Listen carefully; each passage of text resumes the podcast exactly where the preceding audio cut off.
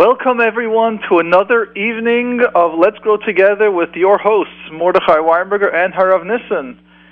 So it's an honor and looking forward to having you guys asking your questions or your comments, anything along the mental health field. Forgot to mention I'm also a social worker, so we want to, along the mental health field, and we will, Merit Hashem, be able to, with Siyata Dishmaya, take your question or your comment. So the number to call in, we'd love to take or get some questions from you, is 718 683 5858, 718 683 5858 and looking forward to taking your question or your comments. There is a message that we were sent, that Rav Nissen, that we sent over here, and it's as follows Hi Mordechai, thanks for your shows and for your hotline. I'd like to know, I feel sometimes a need to be understood and to even try to convince others to feel and think like me. Can you please explain what this comes from and how to get rid of this need? So, one of the issues when we get a text message as we know is we have no idea what's really going on. It means we don't hear your sentences of you speaking it. We don't hear your your tone. We don't I can't even ask you what you're referring to. So let's just try to see if we can make an assumption as to what you're asking. So again, what we'd prefer to get is questions, those to call in live, 718-683-5858, 718-683-5858. If you call in now, Hashem, we will be able to take your question right away. So the question that you're stating over here is that when you say something, you feel sometimes the need to be understood, and you try to convince others to think like you, and you want to know where it comes from. So I will take several guesses, but one of the guesses, it sounds like this is a self-esteem issue. Self-esteem issue means that you feel valued and cared for when someone takes care of you. That means you feel, or when someone agrees with you. So if someone says you're right, then you feel great. If someone disagrees with you and tells you you're wrong, if you don't have a self esteem, then what happens is you start feeling that what's wrong with me? Why is it that you're disagreeing with me? And if you don't have a self esteem, you go, if you disagree with me, that means I am worthless. Because if you would agree with me, or if you would think I'm of value, you would automatically agree with me. Now, do we notice the faulty reasoning, as we call it more in the CBT language, the logic? the loose logic that means if you hold if you hold I'm of value, then you will always listen to me. If you hold I'm not value, you will never listen to me. What does your value have to do with people listening to you or not? In fact, if you have two healthy people with a healthy value, one at times will agree with each other, at times we won't. But it doesn't mean I think any less of you. But for someone that might have a self esteem issue, they think in those terms. So that can be one of the issues that can be happening. We've got over here a caller, and we're going to be going to Mrs. H. Mrs. H, you're on the line with Mordechai and Harav Nissim. Yeah, hi. Is it me? Yes, it is you. Okay, thank you. I really enjoy your phone line. It's a pleasure listening to it. Now, I have a question. I teach teenagers, and I had a great class last year. I really enjoyed them. I enjoyed teaching them and everything. And this year, I have a class, an average class. I mean, they're very sweet, but I'm still attached to my students from last year. I see them in the hallway. I just wanna when I hear a teacher complaining about a, a student, I would gladly have a student sit into my classroom and teach her again. Yeah. How can I detach? Okay. Well, first, what would you say? Is this your second year teaching? No, this is my fourth year, in fact. Your fourth year. And what did you do the other years? Of my between the first it was a transition, but not as great as this one. Mm-hmm. I had a very deep connection with my students last year. Yes. Now, I, I appreciate your question, so I'm going to ask you another question, and this is going to give you a lot of insight about yourself. What did you like about this class? So, if this is now your fourth year teaching, means you have three years of experience. What did you like about this third year over the first and second year? They were a Geschmacka active class. I, I like active students. They always participated. I don't know. I can't explain it. I walked into the classroom. I felt a certain a certain atmosphere. I didn't have it. I, I didn't. I don't think I had it my first and a certain understanding. Yes, yes. So let's understand that. Recognize what you like, what you like, and what intrigues you, or what gets the best of your skills going which is when we put the our best in a class, or when a class is using our best that we have, we cr- it creates a connection and even love. So what you like is a class that they can start getting you stimulated. They can start asking you questions. They can participate. They will live the information. Correct? Right, and they they also like they didn't they knew exactly what is going what's going to instigate me everything. They they just knew it. They just knew Yeah. me. Now They knew how to please me. They they just knew what's going to get me angry. hmm Yeah. So what you're saying is that what the class learned to read you means there was a connection. They understood you connected with them. They understood what you like. They understood what you don't like, and therefore, it was able to have a class, an interaction, a connection. Right. Now, what I would like you to recognize is that yes, it is very true that it depends on the class, but I would also like you to recognize that it depends on you as well. That Mhm. means I know I need to let go, but certain students, I I, I have like a real let go. deep. We're not there yet. I'm not asking you to let go. I'm not asking you to let go of the other class. Actually, it's not what I'm saying. You see, you want your answer. okay. That's not what I'm telling you. What I'm telling you is before you're going to disconnect from the old class, first connect to the new one. Which means if your focus is, I've got now this new class, they've got to learn my teaching style. They need to learn what I enjoy. They will get to see, you will reward when they start behaving or when they ask the questions, when they're engaging the way you would like it. And then you will also be teaching them what triggers you, what you don't like, what will bring down the energy in the room. You will teach Mhm. that. Forget about now the old class. I'm not talking about disconnecting. Don't disconnect yet from the old class. That's a separate subject. We're first focusing on let's deal with this new class. Yeah, but I find with my new class, they're very sweet, but they they try to please me, but in the process of trying to please me, they so disappoint me. How many weeks are you teaching in this new class? Uh, at least six. hmm How many weeks did it take till you liked the other class, the original last year's class? Quicker, I would say four weeks. Excellent. So you liked one in four weeks, and this one it might take you eight weeks. Now imagine if every person, since you're an adult, if we would make decisions based on the first four to eight weeks that something happens. And as you know as an adult, that many times the more work you put into something, the more you would relax or the more you would enjoy it. Mm-hmm. So my question to you is instead of focusing on why you can't disconnect from the old class, you're going to start thinking, I need to connect with this class. And what can I do? How can I get them engaged? How can I teach them the rules? That is where I would put a focus on. Right. I, I, I so try. They, they come, like the previous year, this class had no structure. I didn't manage them too well.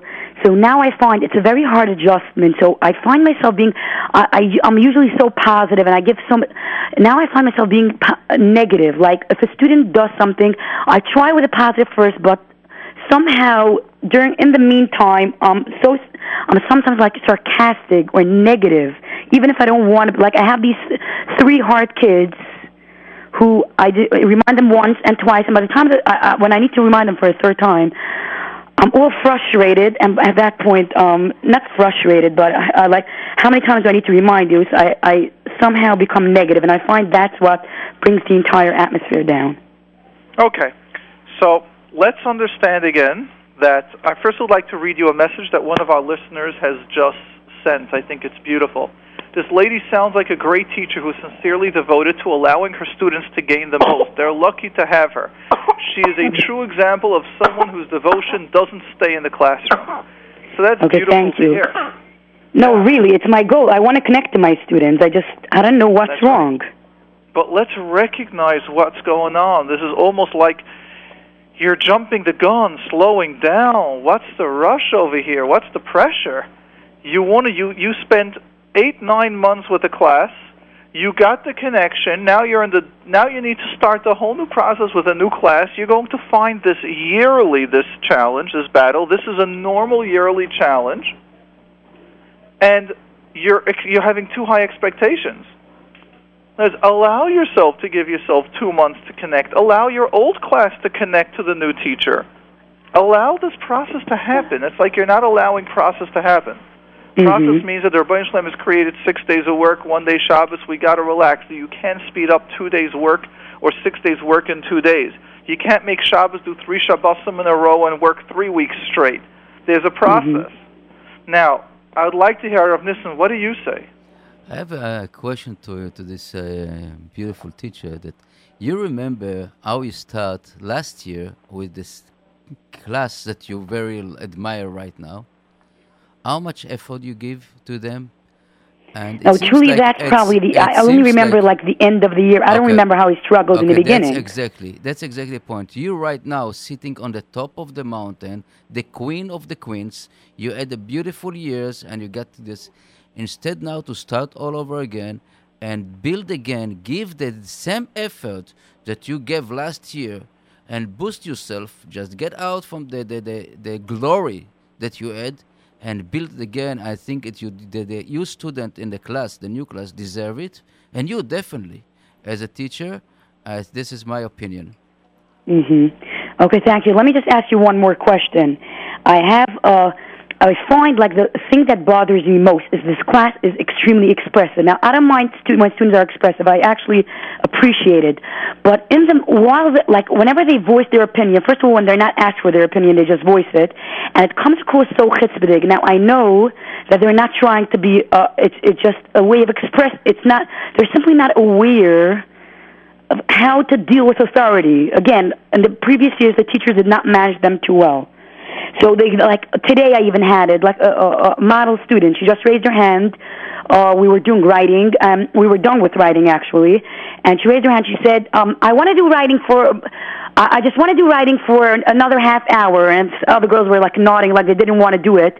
So she was like, "They can do math. We can do writing." First of all, I didn't ask her for her opinion. That's just one in, one example. Right, I get this. Hold on. Let's hold on. Oh, your, your question is a simple class behavior. Right, but it's the entire. It's an, like an no, extreme. No, it's not. Hold on, hold on. class behavior, learning how to control the class, learning how to teach the class your rules. That's it. So how can I teach a class not to say whatever they That's, think? I never had this. Class management. That's class management. And the older students you're going to get, the more normal this is. They become more an individual. They have opinions. This is very normal. Very right, but I never had like classes voicing it as as they do. Well, then Mazel Tov. Well, then that's the beauty. What we call experience. Experience is the more you do something, the more you're going to see out there. Now it's it's normal, and you're just going to learn, take a course or two, and you'll be able to do it. I also want you to realize something that they say, like Ima B'tzara. I go along the same issue with you. Is imagine I've got several clients a day one client who working several months or almost even a year, they understand the work, they get the question, they're aware of their issues, and then I have a new client coming in right after, and that person isn't even aware when I go, oh, that sounds a little obsessive, or that sounds a little controlling. They go, why? Isn't it? And then we got to start from scratch from one. That is exactly what it means when we continuously work and do things. mm-hmm. So what you're saying is simply I need to adjust.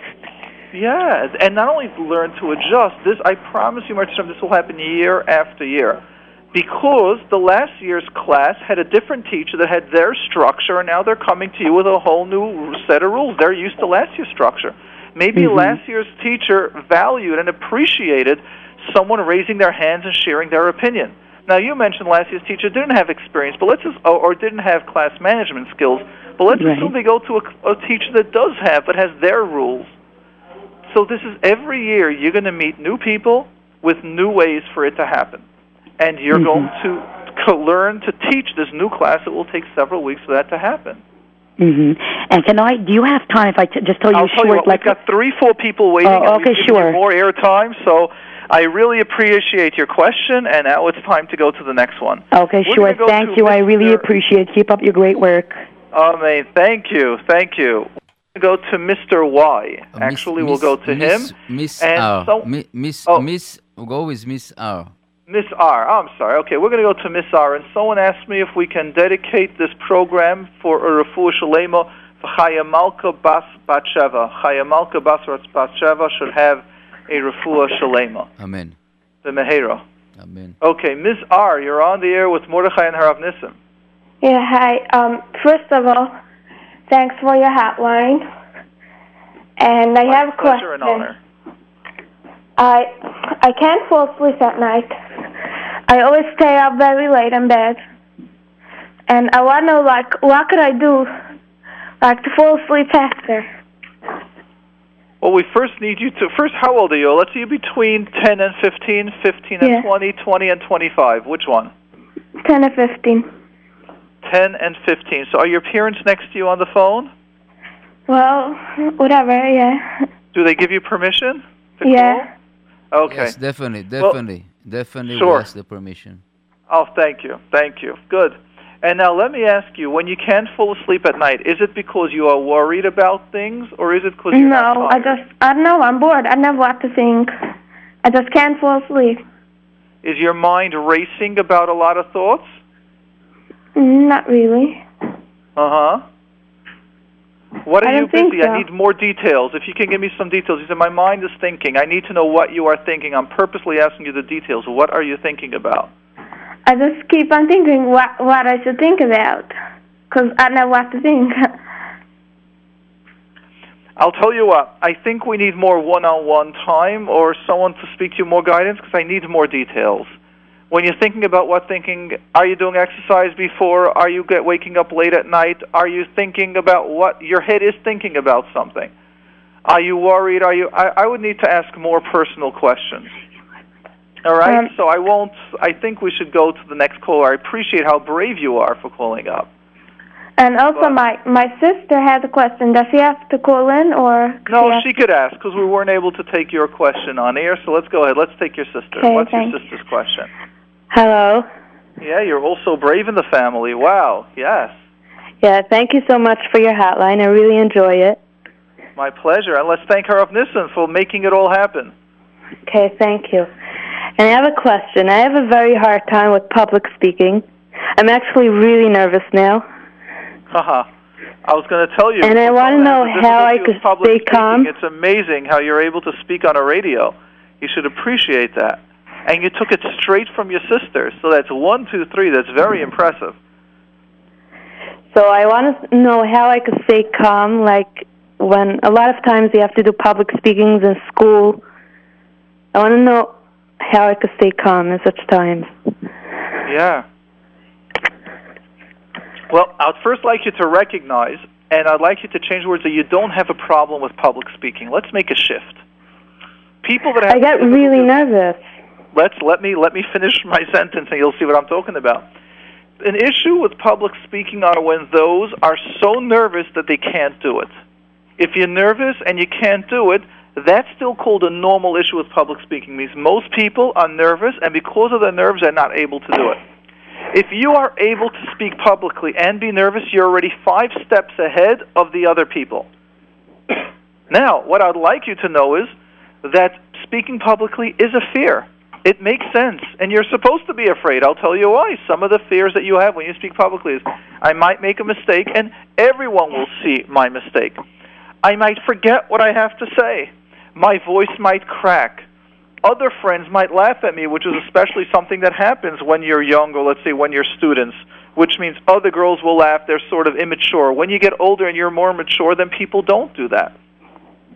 So these are all real reasons for you to feel and for you to have some of the fear, let's say, or some of the nervousness about public speaking. But Now, how can I you- calm my nervousness? That's right. So now let's go to the solution. First, that you understand, I want you, for the first part of our speaking, I want you to understand you're ahead of others. Can you realize that? Not saying you're better than others. We're not comparing you. What we're saying is most people that are afraid of public speaking will not speak. So You're that's what happens a lot of times to me. Because I'm really afraid, I don't raise my hands in school. Because I'm scared or I'm too True. nervous. Yes. Now notice how you're able to speak on this radio, on this program, and you're so confident. I'm sure that if you're afraid to raise your hand, let's say out of 10 times, you might raise your hand 5 out of 10.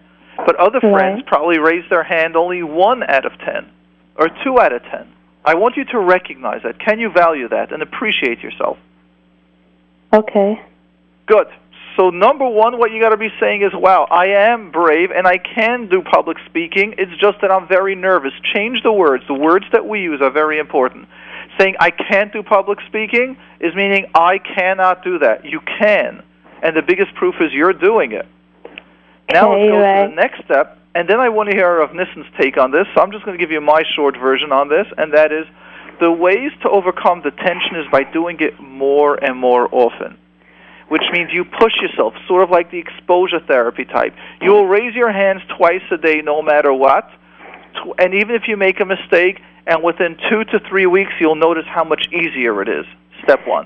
That's very Um, true. And a lot of times, I'm very nervous before, but as I'm talking, I'm not really nervous. Like now, I'm much That's calmer than before. That's right.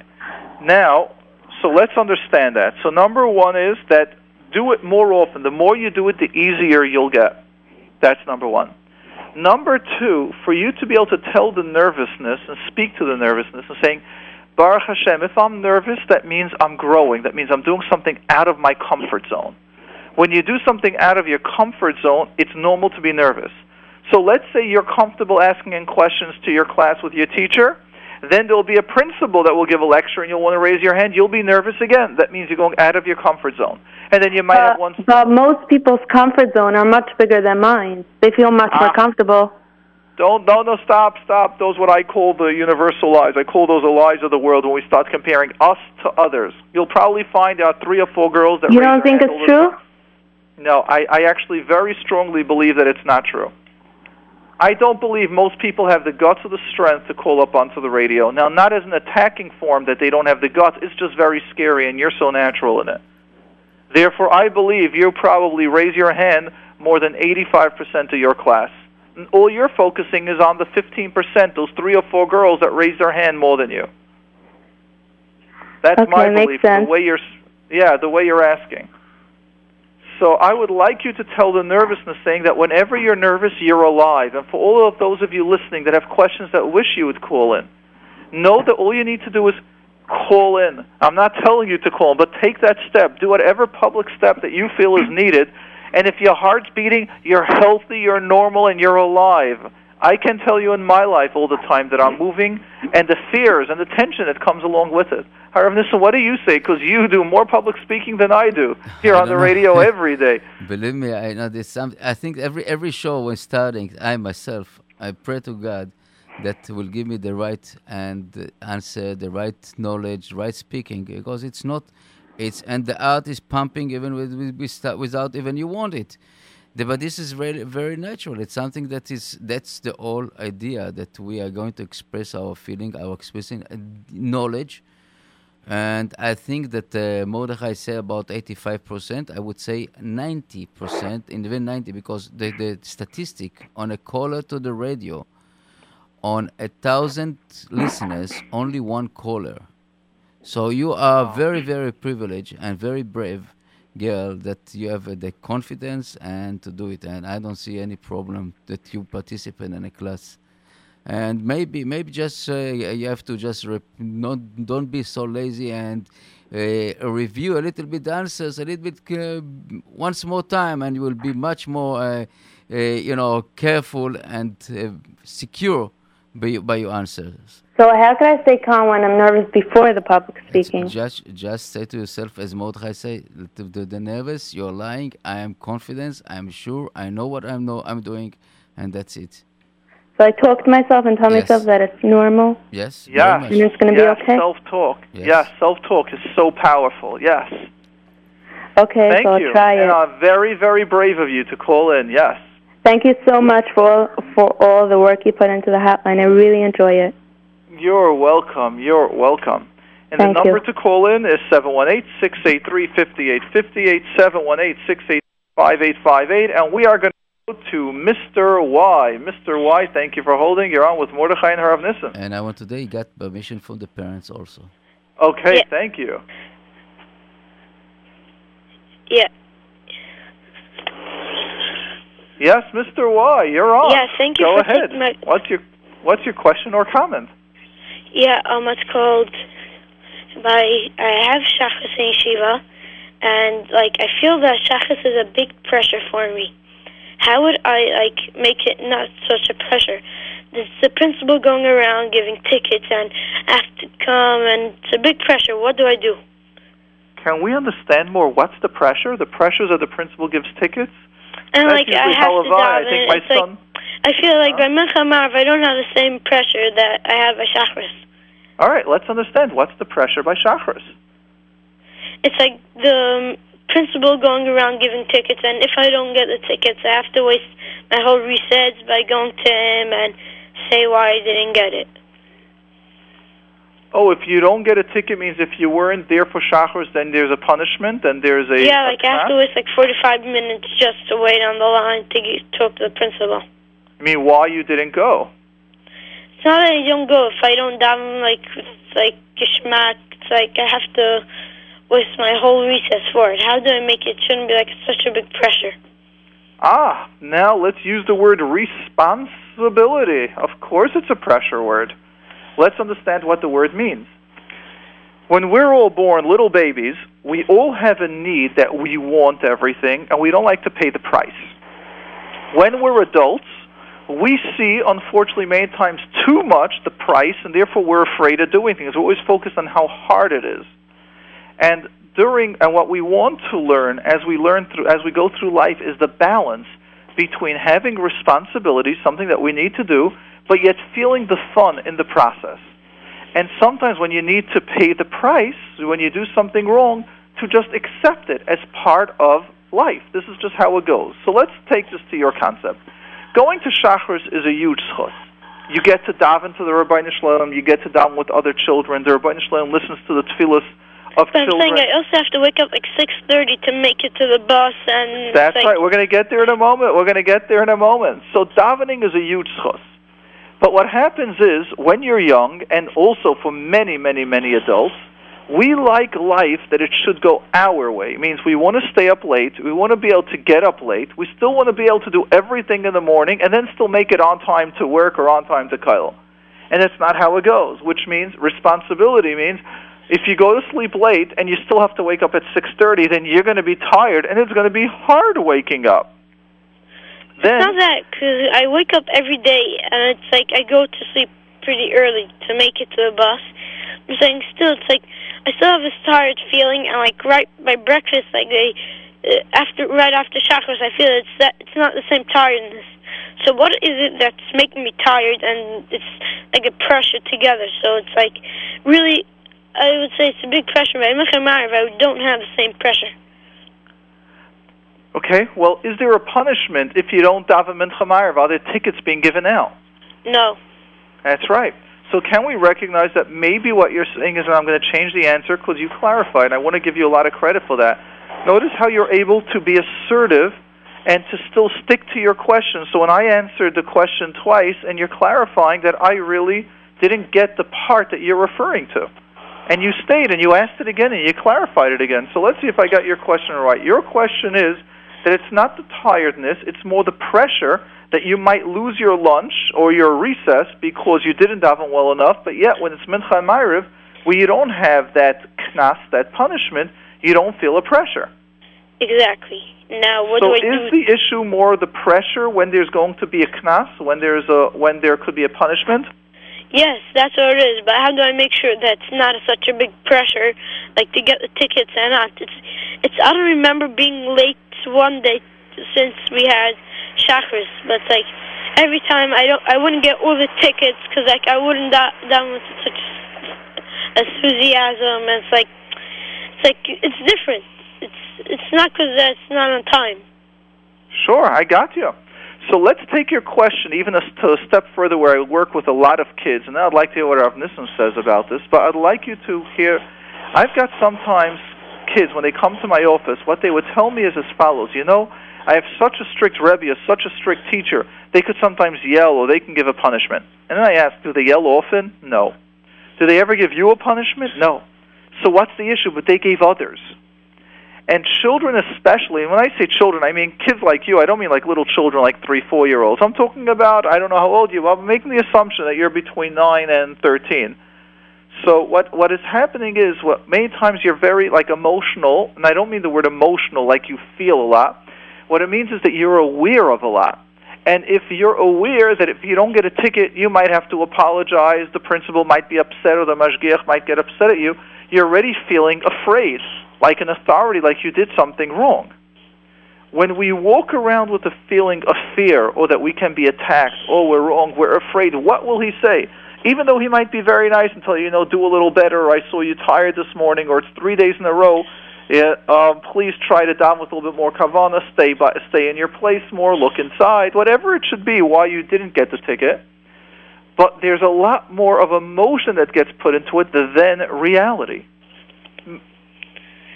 Exactly. It's So- like it's like Yeah. like like that. It's like not basically. It's like basically that I have to apologize and do like comments. It's like really a big pressure for me. I don't know why. Well, how what would happen if you can tell yourself that it's okay, that it's allowed to and it's normal to go to a mashgiach? I'll give you a cute example. Someone once told it to me, and that was a major shift several years ago. But told me, living in New York, you got to know, and that means if you have a car, that you're going to be getting about five hundred dollars worth of tickets a year. Look at it as a tax.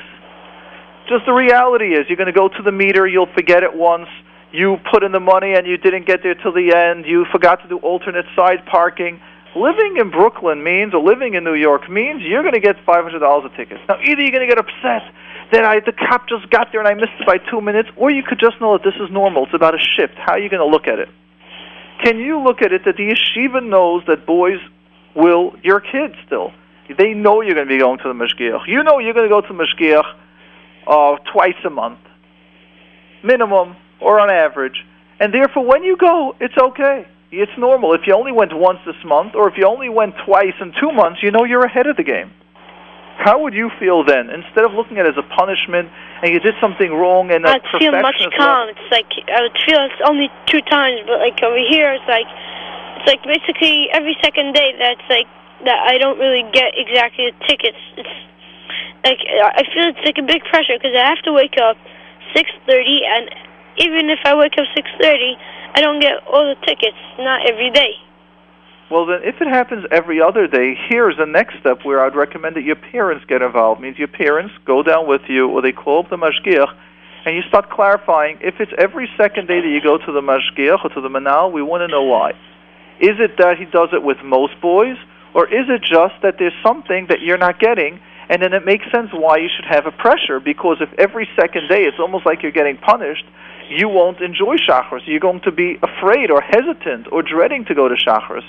There might be something that you're doing that the Mashgiach is telling it to you several times and you're still not getting it, and maybe you need your parents to explain it to you for you to hear it. But to go every second time is also not regular. Rav Nissen, what would you suggest?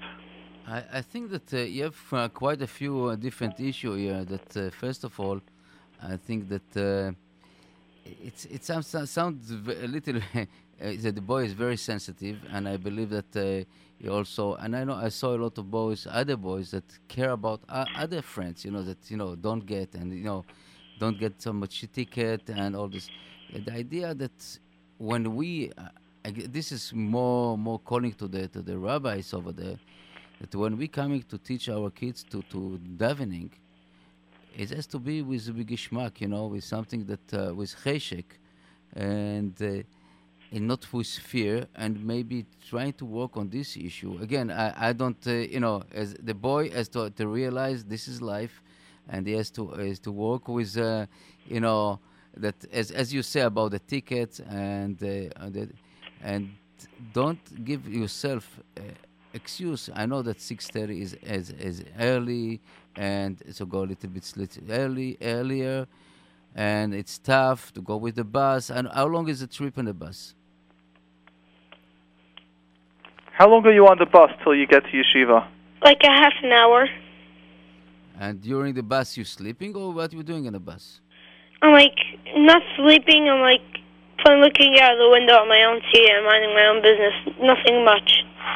I I don't have enough time to sleep for half an hour that it's gonna make me like rest up completely. It's not I- gonna really help me. Let me tell you something. Maybe in this half an hour then you sleep, try to think about how great, how lucky you are that you are a Jewish boy and now going to daven for Ribono Shel Kadosh Baruch Hu, our Father in heaven. This is our opportunity to talk to, to talk with Him and see look look at different you know You- you're not davening for the for the prices you're not davening for the ticket you're not davening for the mashgiach you're davening for yourself you're davening for your parents for the for for, for your classmate for Klal Am Yisrael look at this and see that all your world is will turn up and down. You know, look at this that as, as a geschmack. And then if they got the bonus, got the bonus. You don't pray for this uh, ticket. You don't pray for for for for a pad on the shoulder. You pray for yourself, for your parents. This is the idea to look about about how to davening to Kadosh Baruch Hu. So like I heard that like plenty of times from my parents also, but the thing is like I I feel like that it's like even if I'm down for Kadosh Baruch Hu, it's still a pressure that the tickets. It's like It's- I'm trying to down, but like on the other side of my brain, I have a feeling that I'm not going to get all the tickets, and I'm going to have to waste my time. Um, I'm going to the principal about the tickets. So what do I do? Even it's it's not exactly that. It's like uh, that I'm I'm down for the tickets. Okay, I'll tell you what. I think now, I think we gave you the rough ideas, and I think anything now, maybe your parents should get involved a little. You know, speak to the mashgiach and help you out. It might be a simple way, but I think speaking to the mashgiach himself would make a big change. It's now your parents need to get involved a little. Thank you for calling in. I And appreciate my- it. You're very brave and you're very clear. Excellent. Do we have Mrs. Z still on the line? Yep. Hello? Miss, hi, Mrs. Z. You're on there with Mordechai and Harav Nissen. Yes. Hi, good evening. Is that me? Yes, it is you. Hi, thanks for taking my call. I have an interesting question. I am a stay at home mom, as I would call it. My kids are basically in yeshiva and school. And I enjoy being at home. I enjoy cooking, baking, being on the phone, and all that. The problem is that my husband is home a lot also during the day. He doesn't have such a structured job. Like, it's more at his own time. It doesn't require him to put in too much hours either. And he's not such a structured person. So he could be home during all the time of, during like many hours of the day, and he basically expects me to be available for him, and I would say give him the time, the recognition, attention, or whatever else he needs, or any help that he needs around the house, or whatever it is. My question is, what is the fine line? Like, when am I when am I supposed to be available for him? When am I allowed to be on the phone and take care of Harav his phone Nissen, I calls? let you take this over because I'm going to say some controversial stuff after. So, Harav Nissen, what do you say to this? Uh, uh, I'm sorry, I just was on a phone line. Just I'm sorry. Oh, didn't hear. okay, I'm sorry. Basically, what she's saying is she has a husband, Baruch Hashem. She has children. The children are in yeshiva and in school, and she has time off during the day. And her husband is in a job that he basically doesn't have to be. He doesn't. He's not out of the house. He can come and go whenever he wants. He's home a lot of hours during the day, and he wants a lot of her attention, a lot of her time. And what's her role? Some ladies are open to this, but I, I think I know the, the feeling. You know that uh, basically breaking the territory of the, of the the lady. this is uh, something that's, uh, it's tough. I think it's tough. I think that uh, I, maybe you can you can create kind of uh, a borderline between and tell your husband, listen, this is the time that uh, you are here and I, I'm there, and I think that each each person needs his own, uh, I would say, territory and the four corner, and uh, I, I feel it also myself when I come to my wife's kitchen, and uh, it's not my territory. So sometimes she get upset about it, so I get back up. So something that it's to explain the husband, I think, that that, that what you're feeling about it, and try to work together. I find Uh, it also that like if I let's say I'm on the phone, sometimes it could even be to the principal or some important phone call, and that's when he walks into the house, or that's when he wakes up from his nap, and the minute he's in or he wants my attention or my help or whatever, he'll just make me get off the phone. He'll just say, "I'm here in the house, and now like look at me, I'm All now right, I need your I'm help." going to get and- involved now, and I'm going to be a little controversial. Let me be very clear. Husbands do not belong in the house from about 8:15 in the morning till 6:37ish period. Even if you're in Koilel and you need to rest in the afternoon, you do not belong home. You hear this from the Hanholos, you hear that from everyone that deals with Shalom Bayis. And the reason is not because the husband is infringing in the wife's time, because the husband needs to be using your time on be on your own. Not that you're home. The wife's role is not supposed to be around in a home all the time to be there for you. She's got other jobs to do, and you cannot do that with someone there. I don't care who and what you are. I don't care if you have a svarim room and you lock yourself in a svarim room. Doesn't matter. If it's that simple, then go to your mother's farm room. If it's so easy, go to your parents' house. And how does that feel when you're in your parents' house, being there? What would happen if you tell your mother, "I'm home now"? Now, yes, husbands and wives need time together, but you set up a time. means it could be once a month that you'll be spending a lot of time together in the afternoon, or evening times when it's set up. There's a time for that. But just like anything, if you do too much of that, you choke it. That means husbands need time with other men and being busy with them. Husbands need to be having jobs where you're busy and you're working and you don't have time to be thinking about what the wife or what's happening. You're supposed to be busy. Those cases where the husbands are home understand that you're not the unordinary. You're not someone that what's wrong with me. What you can choose to discuss if you're strong enough to tell your husband is from 8.15 till 6 o'clock, I am now taking a different role. I am taking role of mother that I need to clean, mother that I need to speak to principals, and individual time was when I could do once a week or go with my friends out or something else. I'm not there. We need different times. We're not 24/7 with each other. Imagine the wife. That, imagine a wife tells the husband, "I'm going to work with you today because I just want to spend time with you." Has anyone ever tried to work with a wife sitting right over there? How would your husband like it if you're going to go to, with him to Shachris? And then if he's talking to someone, stop talking. You're davening to Hashem now. I'm right over here. How would he like it? How would he like it when he's resting and you're busy in the room saying, no, no, don't rest like this. You're not resting the right way. Well, that's what he's doing during your time. Now, someone is asking over here, well, what about the times? Can we set up times when you get attention, when he doesn't get attention, times that's off limits? That's exactly what I'm referring to. However, if a husband's around the house and he's not setting up his boundaries and it's not clear that he doesn't belong in the house, it's not healthy. I very strongly believe husbands do not belong in the house. 100%. Not, not on times and not off times. Because it's going to happen if the husband's there and he needs breakfast or lunch or the wife is making something or she's talking. I just wanted to ask you one question. You ignored me?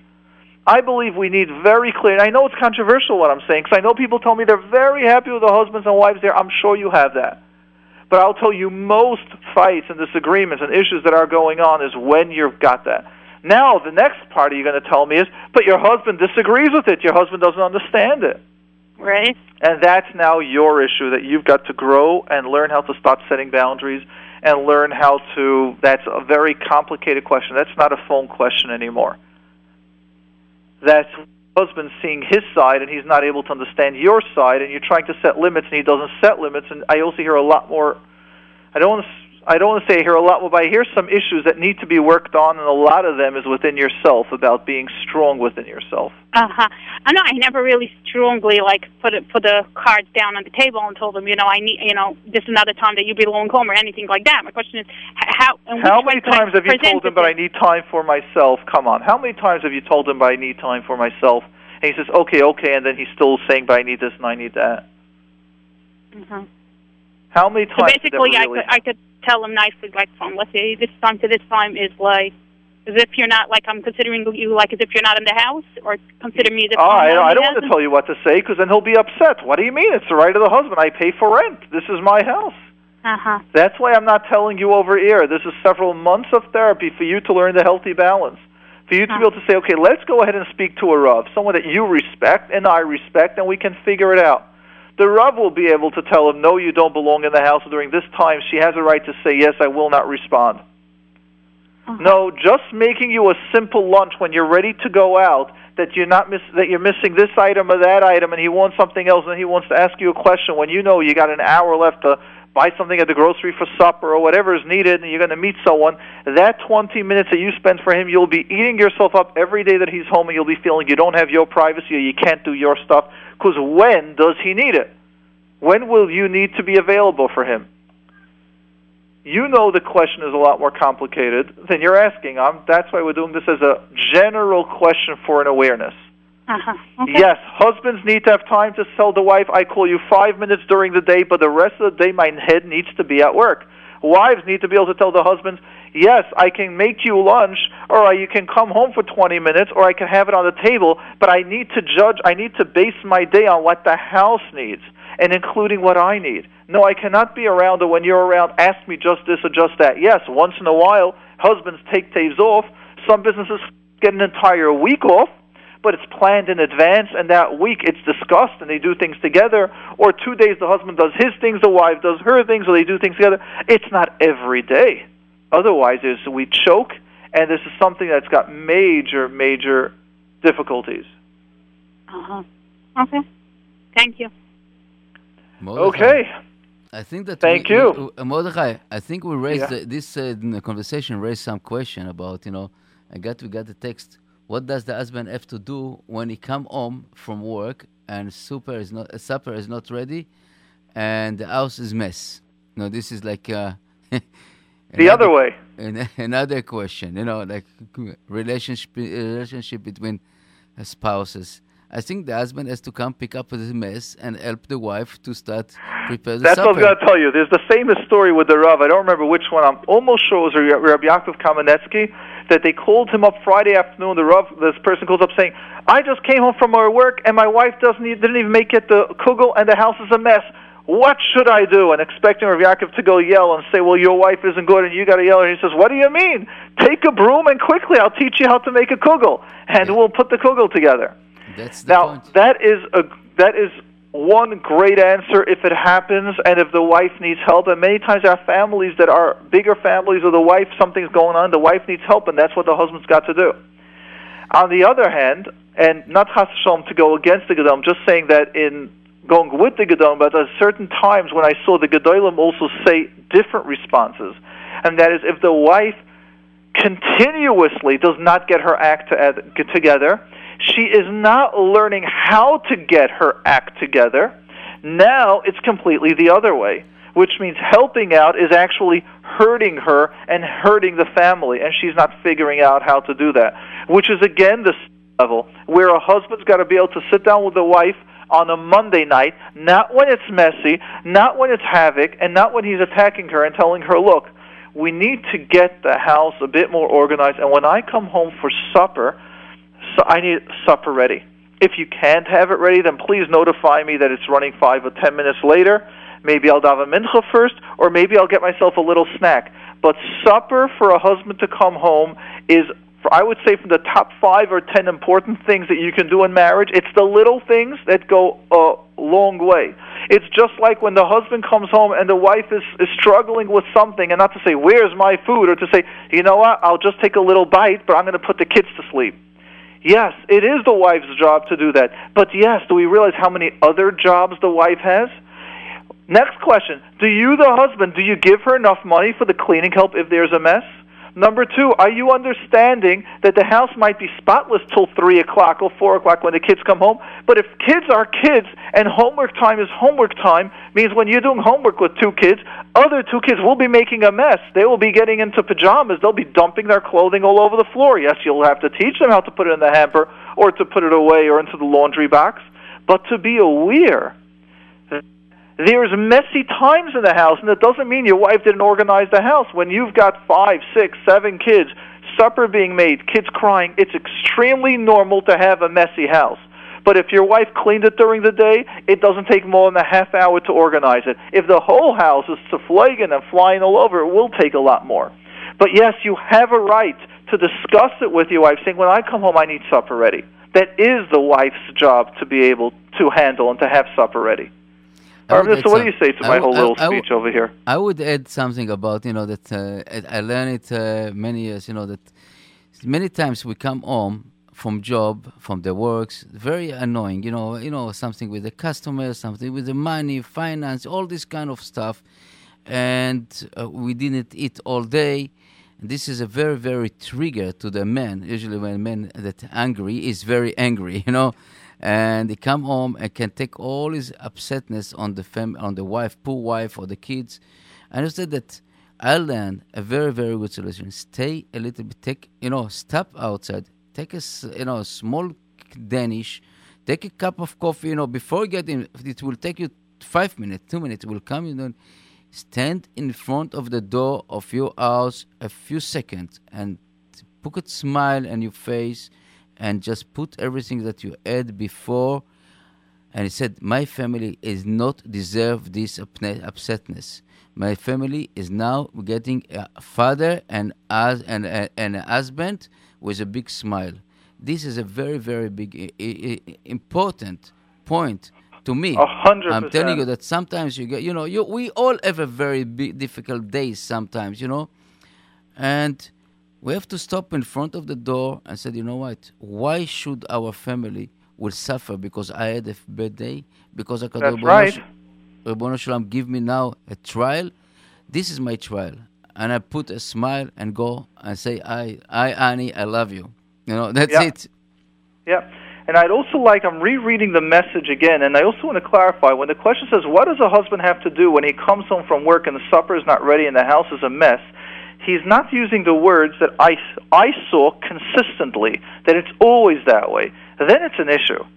If your wife has supper ready every day, two weeks, and one day it's not once in two weeks, that's normal. Allow normalcy to happen. And then you pick up and you tell your wife, "Oh, you had a hard day, no problem. I'll run out. I'll go to the corner. I'll buy something." And then you would actually ask her, "Can I get you something?" This is all depending on how often it is. If it's once in a while, you jump in, you save it. What can I do to help? If it's consistently, then we got to start coming up with a plan for the wife to learn how can she manage the role of a mother and of running a house. But it's extremely important to recognize that the same thing with that wife that called up that her husband wants time with her. Part of it might also be happening that maybe he's not getting the emotional time with her, so he's trying to be around. Okay, you know what? I won't do it when kids are around. I won't do it at the end of the day when you're tired. You know, so I'll be in the house, and he has a job that he can afford to be in the house, and she's still avoiding him. Maybe the issue is he's not feeling he's getting an emotional connection, and she's spending time with him. We don't know this, but that's what you need someone else to get involved or to help someone that that will do more work speak one on one and to figure it out. So again, each of these questions they're not black and white when it should be. They're details and we need each person to go into that. Looking forward to still taking a question or a comment either about the subject or any one of them in the mental health field. It's number 718-683-5858 718-683-5858. And here we got another message, right? Yes, we, keep we on get we coming get in. bombarded with messages right now. We're bombarded with messages. I'd like if some people would be able to call up Okay, and have, have- their we have- voice we have shared. I guess maybe because it's you about a husband-wife take- issue, people are afraid. Mordechai, let's take uh, Mr. Uh, what is his name? Uh, Mr. S. And uh, okay, And Mr. S, you're on with Steiner of Nissen. Ja, hi Mr. Weinberger. Yes, how are you doing? Baruch Hashem. Okay, the dag is azoi. I really should have called in already a half year ago. Pusha to thank you, and that's why I'm calling you now. I'm already listening for a half year. For some reason, I just got connected to the hotline, and I listen to the radio shows, and basically mainly to the hotlines. And uh, the awareness that you give, uh, mamish, every single radio show, I could say like at least five lessons, at least. Well, thank you. I'm honored, and I also need to please share with Rav Nissen, my co-host, because without him, it would not be the program that it is. I could guarantee you that. Hashem, and it happens to be I was listening now to this whole conversation and I was enjoying every minute. And I'm, I, okay, let me first go one at a time. I don't have a question, I just have a comment. And before ahead. I'm going to say my comment, I want to just um, comment on the last on the on the last few uh, minutes of this conversation. Uh, you were talking about the shalom bayis, about uh, being ready or not. So first of all, there's a joke that they say that when a husband comes home and he sees that that everything is flying, the first thing you should do put on his coat and say mincha. That's like just for a joke. exactly. But uh, but uh, Rav Nissen said a very very very good point. I was going to say it, and I, I was happy that he said it. That uh, if somebody comes home after a whole day of work, before he comes home, he should take a little coffee or a Danish like that. He shouldn't have the. Mean, look, the the, the pressure uh, coming home like with that hungry pain in the stomach, and everybody everybody gets screamed at.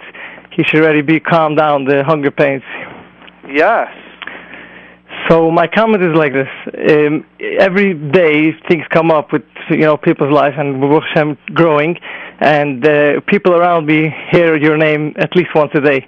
I always say, and uh, Mordechai Weinberger says like this, and he says like that, and I quote you, "Can I know it?" And I was love about this. So today I had a very interesting story in the morning, and it bothered me very much. And uh, I, I was thinking, like, what would Mordechai Weinberger say in such situation? And Shemenish Weinige, you touched this topic, like only touched it for a second. As soon as he said it, I said, I'm going to take a phone and calling up.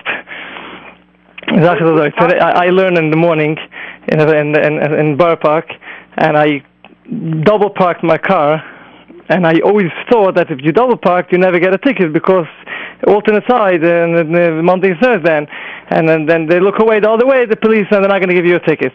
Yeah. And today I double parked my car, and I never, I, I already have a car for many years. I never got a parking ticket, never got a violation. I'm very careful about it. And today I get a parking uh, double park ticket. Yeah. And it's expensive ticket, $150, and it bothered me very much. And then I asked somebody who also was in the same place. He said that uh, the school block they they rather give ticket. Like maybe a regular block they usually don't give a ticket, but a school block they give a ticket. And I was thinking about it, and it bothered me. And then I thought, like, what's bothering me? The hundred fifteen dollars. That's part of living in Borough Park, and whatever. You just go to either you pay it or I'll talk to somebody. But next, I shouldn't sit over there the whole day. And then you just mentioned that, like Agav, he was saying about living about living in Brooklyn. You know that it's it's part of the life, or or you could be busy with it. And I said, oh, this is already too much. Mom, the same day already my answer. I'm I'm Yeah. going to make this call. That's nice, Basher. It's how the Rabbi Shalem sends a little wink from above and just saying, "Yep," you know, this Uh, little message. Thank you. I tell you, when I Shkoyach, got I when I got a appreciate it. ticket, when I got a ticket, I said, probably, you know, now it's another cleanser of what happened to me. Maybe I didn't daven good. Maybe I di- I insult somebody. So this is my uh, paying, you know, korban. I see it as a, as a paying. Hakadosh Baruch Hu, Ribono Shel Olam, send me some cleanser to clean myself. Yep. Let me just tell, tell. Can I say one more thing, um, uh, Go Mr. ahead. I, I, I just want to give you a bruch, a bruch head. Uh, the Irish help me. I have a lot of koich for a lot of many years to help people. And the thing was I getracht to tell you is that I once heard from one of the gedolim, I don't remember which one, that the biggest chesed is, is what, like one of the biggest chesudim to help a person is to do a chesed that the person doesn't even know that you helped them. Like let's say Wow. preparing a stand in the morning and the person doesn't even know that you prepared the stand. Like a, a chesed that the person. So if you would, if you you have no idea how many times you help me and my family and people around me, and maybe you have you do have an idea, but it, it's it's amazing. Like your work is moidig, and I've loved have koich for many many years.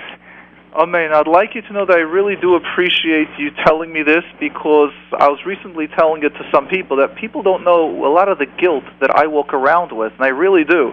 Because if people would see the messages that people ask me every day, please help me this in this case. In certain cases, I'm not successful at, or I'm not that good at, or I'm not able to handle it.